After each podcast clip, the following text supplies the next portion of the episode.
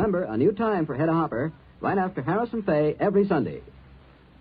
From Hollywood, NBC brings you Hedda Hopper.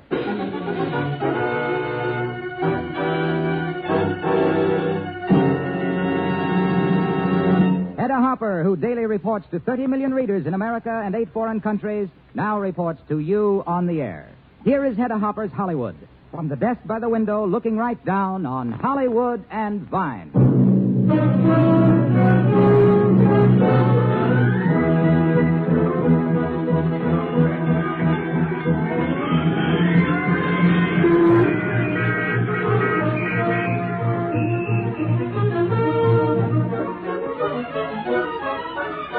And here she is, Hedda Hopper.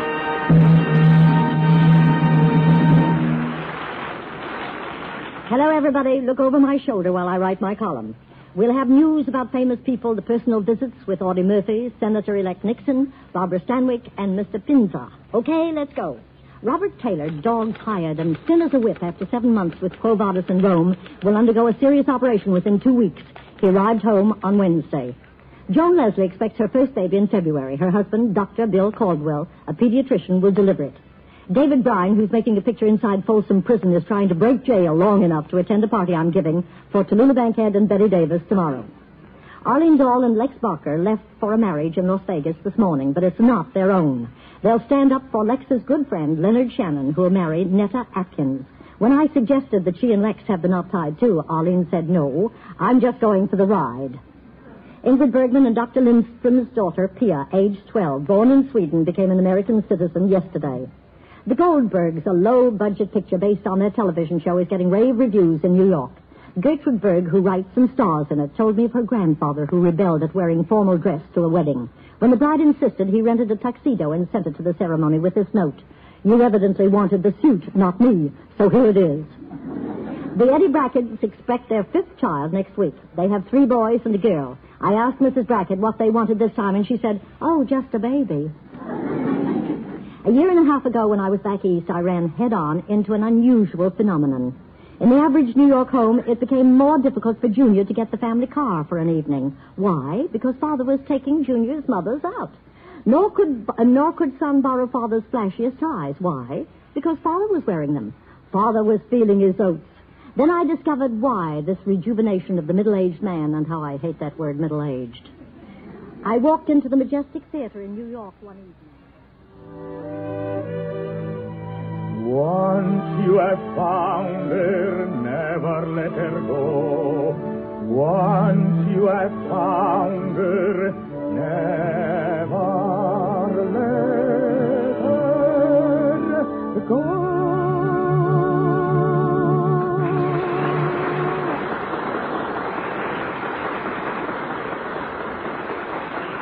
Yes, there he was, the reason himself, Mr. Pinza in South Pacific.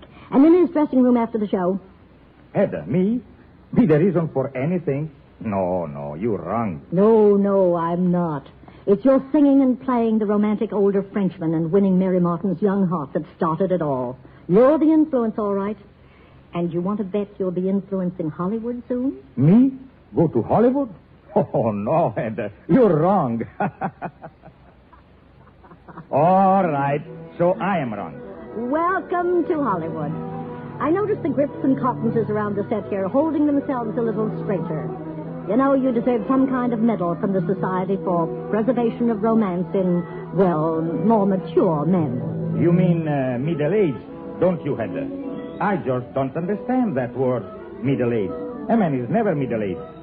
He is young, young all the time until he dies. That's my philosophy, too. How did you like making your first picture, Mr. Imperium? Oh, it was fine. I knew the story was only make believe. It never really happened. But you know, when I saw the picture, I believed it. Why not? Making love to Lana Turner? Isn't she beautiful? I have always been lucky, Hedda. Such beautiful women. Mary Martin, Lana Turner, and now Hedda Hopper visiting me.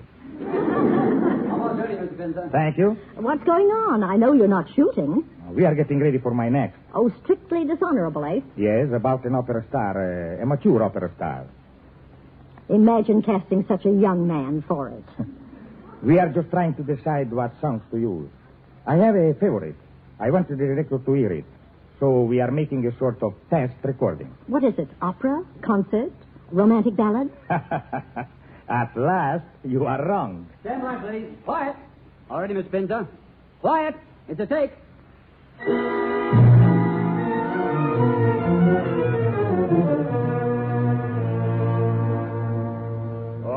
Wandering, wandering, wandering, thundering, holy child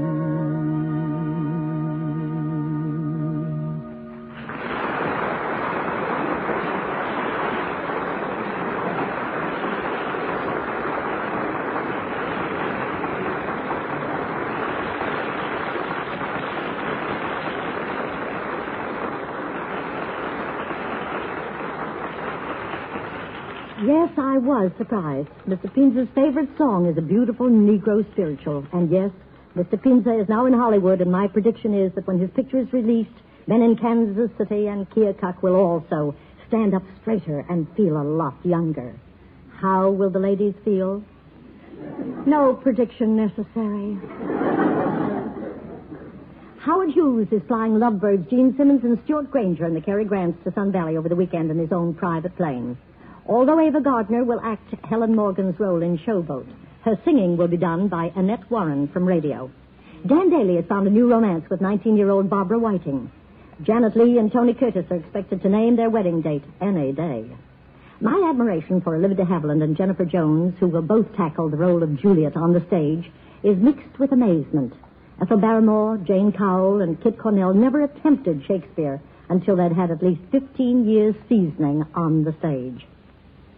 22 years ago today, America celebrated the end of the First and what was to be the last World War. But it's only now, 32 years later, we're beginning to learn our lesson. That the reality of war can never be dealt with except by concrete measures. It isn't easy for a woman and a mother to be realistic, particularly about one certain measure. And that measure is universal military training.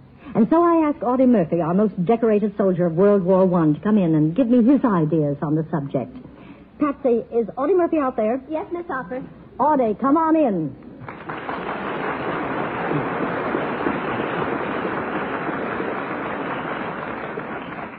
I got your call, Miss Hopper. What's it all about? I heard you talking the other night about universal military training. Oh, now, look, uh, that's a big subject, and I'm no expert. I think you are, Audie. You're also one of us now, an actor. And you're a soldier. Well, there's another war going on right now.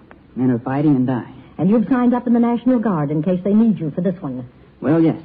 I uh, want to be ready. That's my whole point about universal military training. Gives me a chance to get ready. There are arguments on both sides, I know. Some people say that if we raise a large army, it will encourage war. Now, to me, that's just like saying that a Large police force encourages crime. Well, you're saying the same thing Teddy Roosevelt said years ago. Walk softly, but carry a big stick. That's right. Let's get this straight. I hate war like I hate cancer. You can't get rid of cancer by hating it. The same goes for war. And the whole idea of universal military training is that it will provide a constant flow of trained young men year after year. They'd only be called when needed. I mean, for active duty after their training. I was lucky, you know. Back in 1942, I at least had a little time for training. In case of another full-scale war, there might not be any time. But in an emergency, we'd have to call somebody, wouldn't we?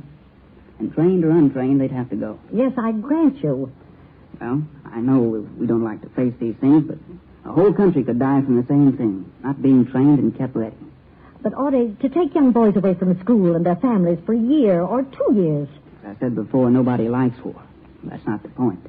The point is that not to stick our heads in the sand. And if war doesn't come, in that year or two you're talking about certainly won't hurt anybody. Maybe boys could learn something that they couldn't learn at home or in college. I know I did. Self-reliance, teamwork. How men from other parts of the country feel and think. Well, all that's very Well, fine. you know, six guys being cooped up in one tent or 200 living together in one barracks under the same conditions. That's about as good a lesson in democracy as you can get. Democracy. But, Audie, universal military training is more like what goes on in a militaristic state. We don't want the United States to become anything like that. Hold it. Do you know any group of people who work harder for democracy than veterans? Men who learn how to fight for something are ten times as anxious to protect it. Oh, you mean their freedom? I'm beginning to understand what you mean. But none of us will ever cheer the necessity for universal military training. Hmm, none of this is stuff for cheering. It just has to be faced, that's all. Well, thanks, Audie. You've made all of us see what we have ahead of us.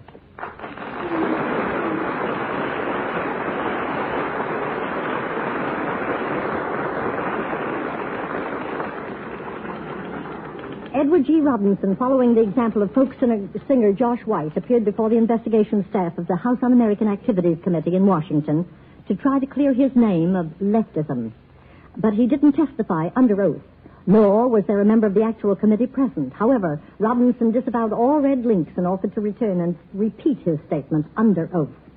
Hopalong Cassidy has been covering New York with a patch over his nose. When asked what happened, he said, I've got a powder burn. Whether face or gunpowder, he didn't explain. After Tallulah Bankhead had seen all about Eve at a private showing, she said, How dare Miss Bette Davis be almost as magnificent as I am? Such impertinence. I will settle with her out of court. Nancy Oakes, shuttling between New York and South America, is carrying a terrific torch for Richard Greene. Richard's estranged wife, Pat Medina, is still bedded with that concussion she suffered at Collier Young's house when the witches rode Halloween.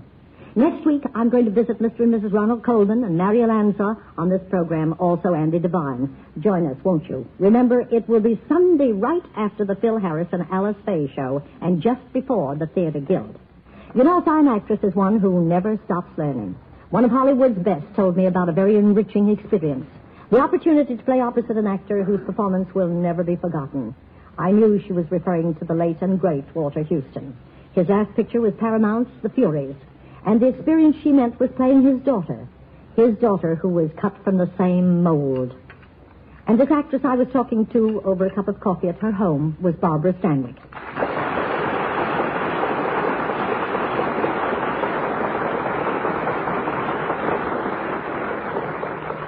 The whole picture, you know, Hedda, was a little furious. Even the love affair between me and Rip, the part Wendell Corey played. There was hatred along with the love. There always is, isn't there? Isn't that what makes love so interesting? It did in the Furies. It had the sort of strong stuff that ballads are made out of. There was a song in the picture, remember? Oh, of course, the ballad about your father. He was like a shadow over your romance.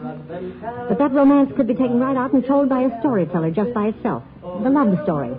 What happens to love in the shadow of a strong and ruthless man? He man? drugged them cows from out the sloughs at T.C. Roundup time.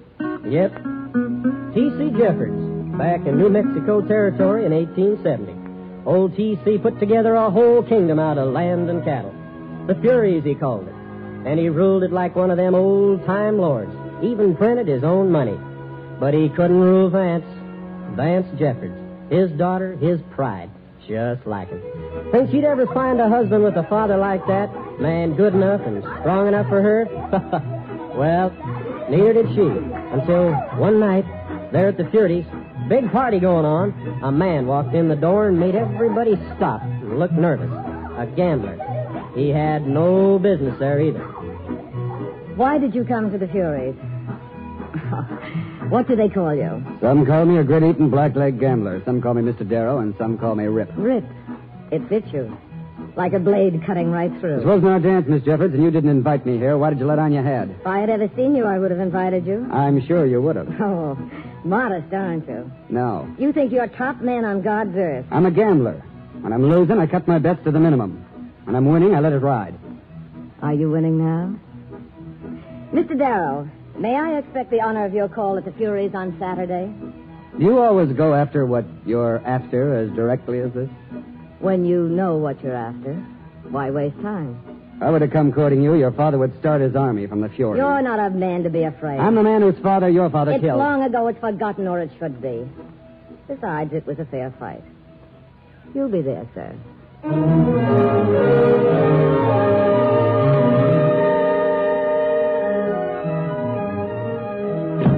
I waited for you all day. At your door. You said you'd be there. No, you said I'd be there. I didn't say a word. Watch me for that, Vance. I baked you a cake. I brought it along. I didn't want it to go to waste. You brought it to shove into my face. That's just exactly right.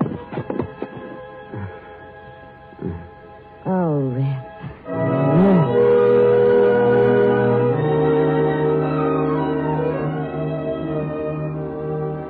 Sometimes a girl meets a man who's strong, who's as strong as she is, and she thinks he's as strong as her father. And when she gets him to the point where he'll ask for her hand, she's so sure that her father won't be able to stop her. Oh, yes, she's so sure. Yes, Mr. Jeffords, I love your daughter. Only you offer me $50,000 if I don't ask for her, if I just get. All right. I'll take the money. Rip. I never told your daughter I'd marry her anyway. That was her idea, not Rip, mine. when you said you'd come calling. I told you I do my own proposing. You're not ready to marry yet. Not me nor anyone else. Because you're married already to this ranch, to the Furies. Goodbye to the both of you. Rip! Rip, wait! Rip!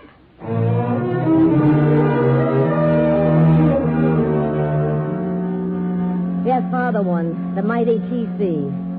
And somehow I even loved him for it. A it. giant in his prime. His word is law, his whip is raw. But in time, such love can only turn to hate. And in a kingdom, there can only be one king. When the king's daughter gives herself to work and ambition, the king must finally lash back with his law.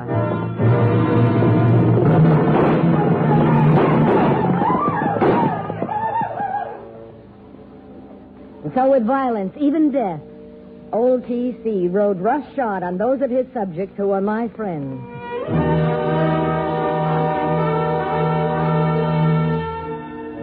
Yes, my own father. But I swore I'd take his whole world away from him. I'd have the Furies. And by then I hated him so much I was even willing to face once more the man who had thrown me over. The man I hadn't been able to conquer. Vance, Hello, Rip. you've been away a long time. And you marked off the days on the calendar. I only came here because I need money. I have $50,000. Fifty thousand. That's right, Vance, the same. I've kept it here for you. Always intended it for you. It's not my money, it's yours. I'll pay you for the use of it. I hope you know what you're doing. Mr. Darrow, I need that money to wreck my father. You found a new love in your life, haven't you, Vance? You're in love with hate.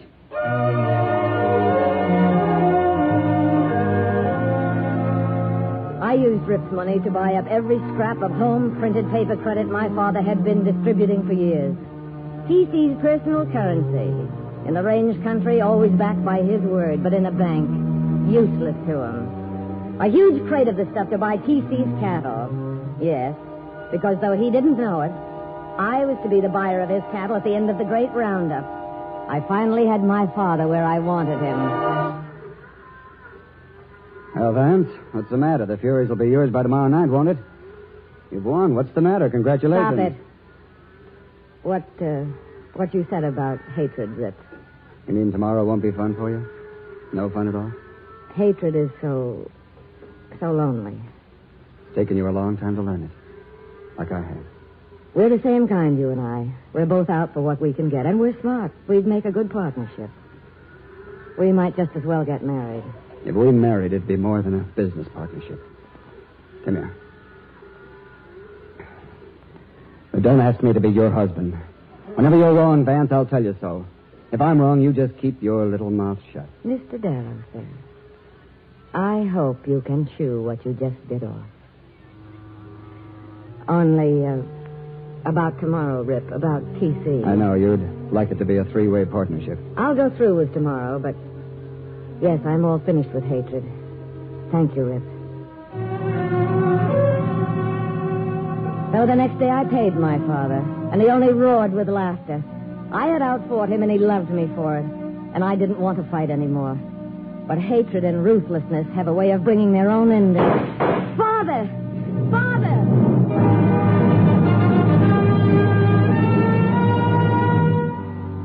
Yes. One of those unimportant people the king had once stepped on broke up that three way partnership before it ever happened. The king was dead. But I knew that someday there would still be a three way partnership to run the Fury. Rip, me, and a baby boy we would name T.C. the Second.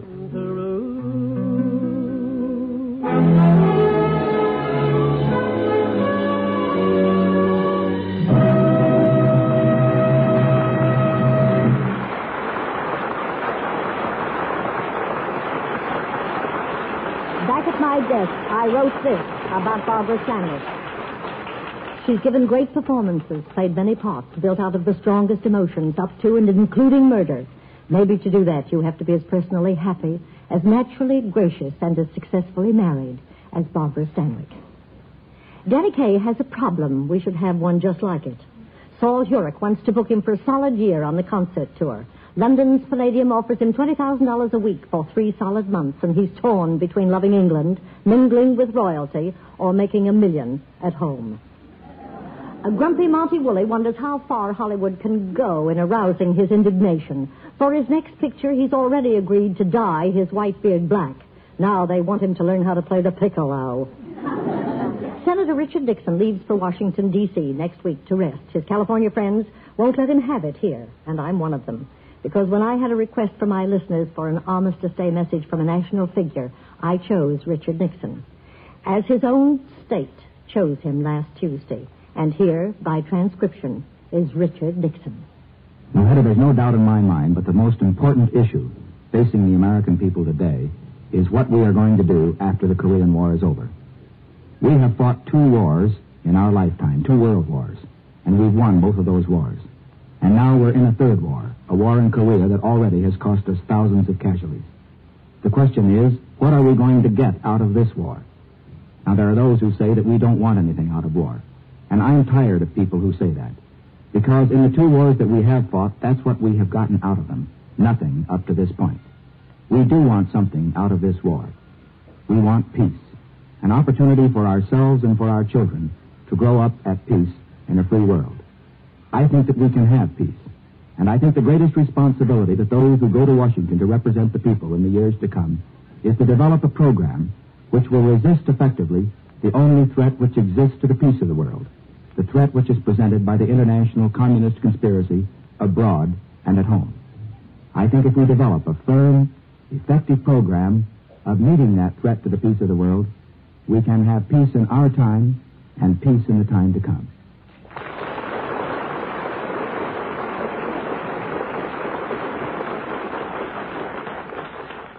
Yes, Americanism was the voice heard throughout the land last Tuesday.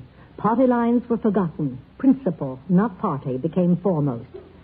This was so well expressed in a telegram I received from a staunch Democrat and our greatest statesman, Bernard M. Baruch, who said, Congratulations on Pennsylvania and California. Best regards. Yes, results proved that votes could not be bought or voters cajoled. The American spirit, when aroused, is the greatest power on earth. It weeds out subversives. No gang can substitute its jackpot ideology for our free way of life. A way of life which makes it possible for the humble to reach the top without Tommy guns or concentration camps. Yes, we're all for United Nations. We'll do everything in our power to make it click. But in so doing, let's never forget our own country, nor our flag, the symbol of all we love and fight for. Let's keep our stars and stripes flying at the top of every flagpole in the nation. Oh, say, can you see by the dawn?